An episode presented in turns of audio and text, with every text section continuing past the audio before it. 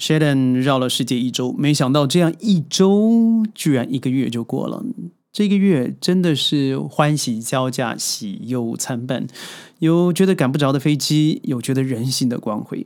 但真的在最后，我要特别提一下，这个商业旅程也好，个人的旅程也好，真的就在北京大兴机场，让我留下了一个最美好的回忆。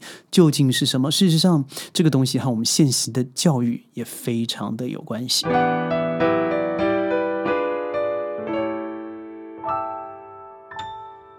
欢迎各位加入今天的沙世界，我是 Sheldon。哇！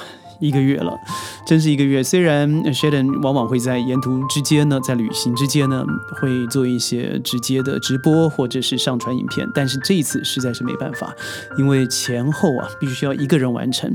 他不但掺杂的有一些商业的会议，甚至还有一些嗯和比较高层主管的呃比较机密上面的会议，同时也有个人呢想要去完成的一些小地方的参访，自己的自助旅行。所以这个月呢，Sheldon 告诉自己。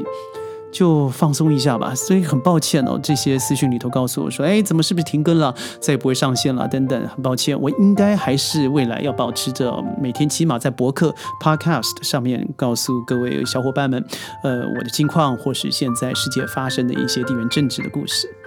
话说回来，不论去了哪里啊，我看了第一个，不要说欧美那，我没有什么很大的兴趣或者心得，但最重要的是这一次我回到了北京。在北京看了一些嗯生活的特展和商业界的某些大佬，尤其像手机品牌上面的一个很重要的一个市占率非常高的，将近占了百分之三十的一个公司，他所做的一个新型的 AI 计划，让我大开眼界。以外，那我相信对于淄博不是因为烧烤啊。而是途经淄博，特别待了几个晚上以后，我发现真正让我为之一亮的，不仅是那个 Hello 电动自助车，最重要的还是它的整洁很干净。我记得经过一个餐厅，外面写着“老人餐厅”啊，或者是这个长者餐厅，对，应该叫做长者餐厅。他告诉我，五十岁以上两块钱，六十岁以上免费，而且你可以天天来，不会有人挑剔你，而且每个人都欢迎您的前来。我一听，哎，我们之前说。大道之前也天下为公啊。那我们说以天下家而为家，那我们对于老人的态度，事实上就是代表我们对生命的看法。因为每个人都会老，所以我看到老人进去以后，不但有尊严，而且服务的这个侍者啊，也和比如说啊王大妈啦、哦邢老爷啦等等，都非常的友善啊。我特别吃了一个馄饨在里头，虽然我要付全额，但是。我看到了他们对于这些长者的服务态度，一点都没有那种可怜啦、行乞的感受，而是报之尊重。我特别问了滴滴司司机，说这个淄博现在这个样子，是不是因为烧烤红了以后才这样做呢？他说那可不是啊，我们十几年前的时候就已经有长者餐厅了，而且山东人好客，所以我们特别的会对外地人多些照顾。譬如说，嗯，Sheldon 就感受到了，虽然只是萍水之交。在下车的时候，小哥特别加了我微信，告诉我说：“哎，这个记得哦，如果你有什么需要，也要告诉我。”真的，果不其然。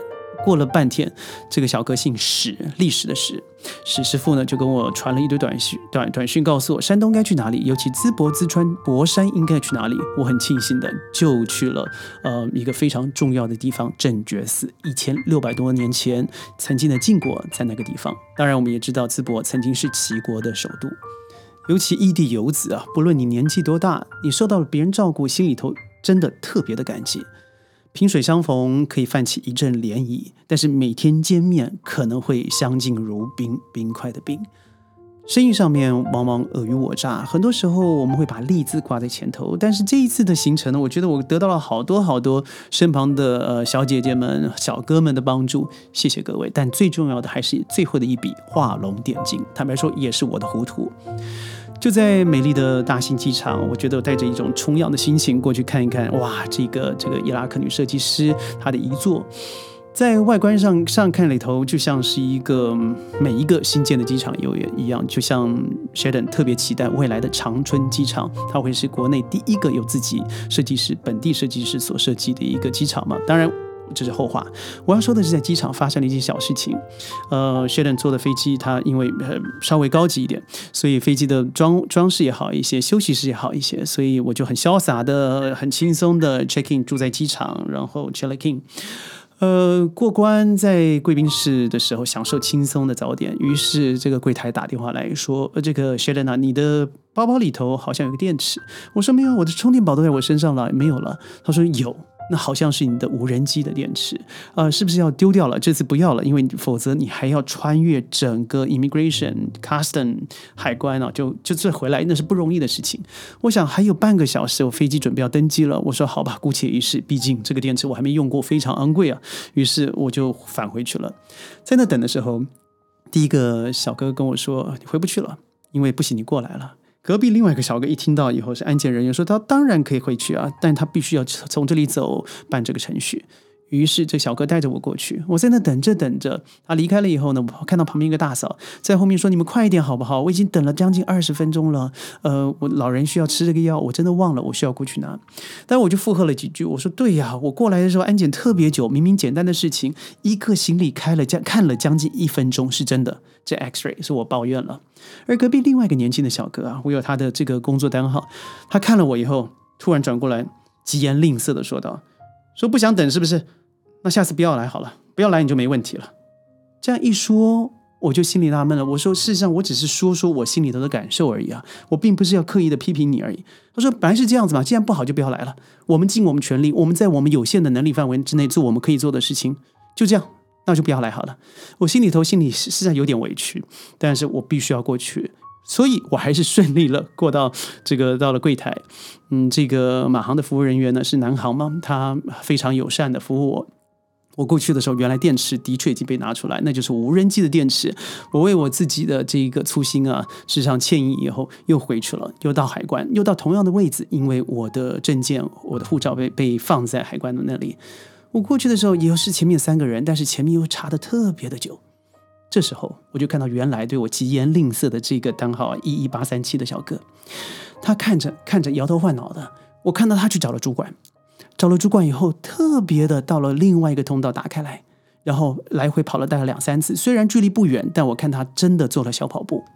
他过去以后呢，就把门打开，跟他主管讲了以后，拿了我的证件，说：“来，你走这里。”哎呀，我看了以后，原来他知道我的时间，他在乎我的感受，他知道如果我迟了的话，可能班级就延误了。虽然我没有人跟他有任何交集，甚至在他心里头的感觉，我对他有点碰撞。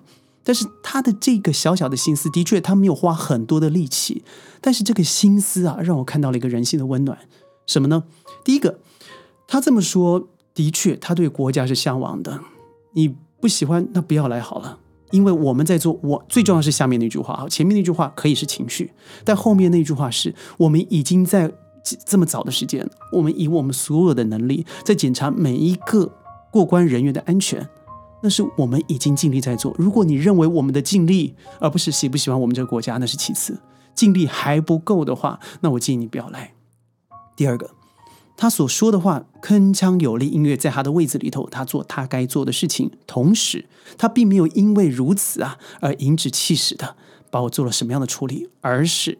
他发现我回来的时候，特别花了心思，看到我的出现，告诉我过去。后来我要跟他致歉的时候，他转过来很不好意思，呃，致致谢不是致歉的时候，他跟我说：“哦，不用，我很忙，你去做你的事就好了，赶快赶上你的飞机。”哎呀，这简直是我在过去这三十天，嗯，忙碌、有点艰辛、有点丰富、有点精彩的生活里头最好的一笔了。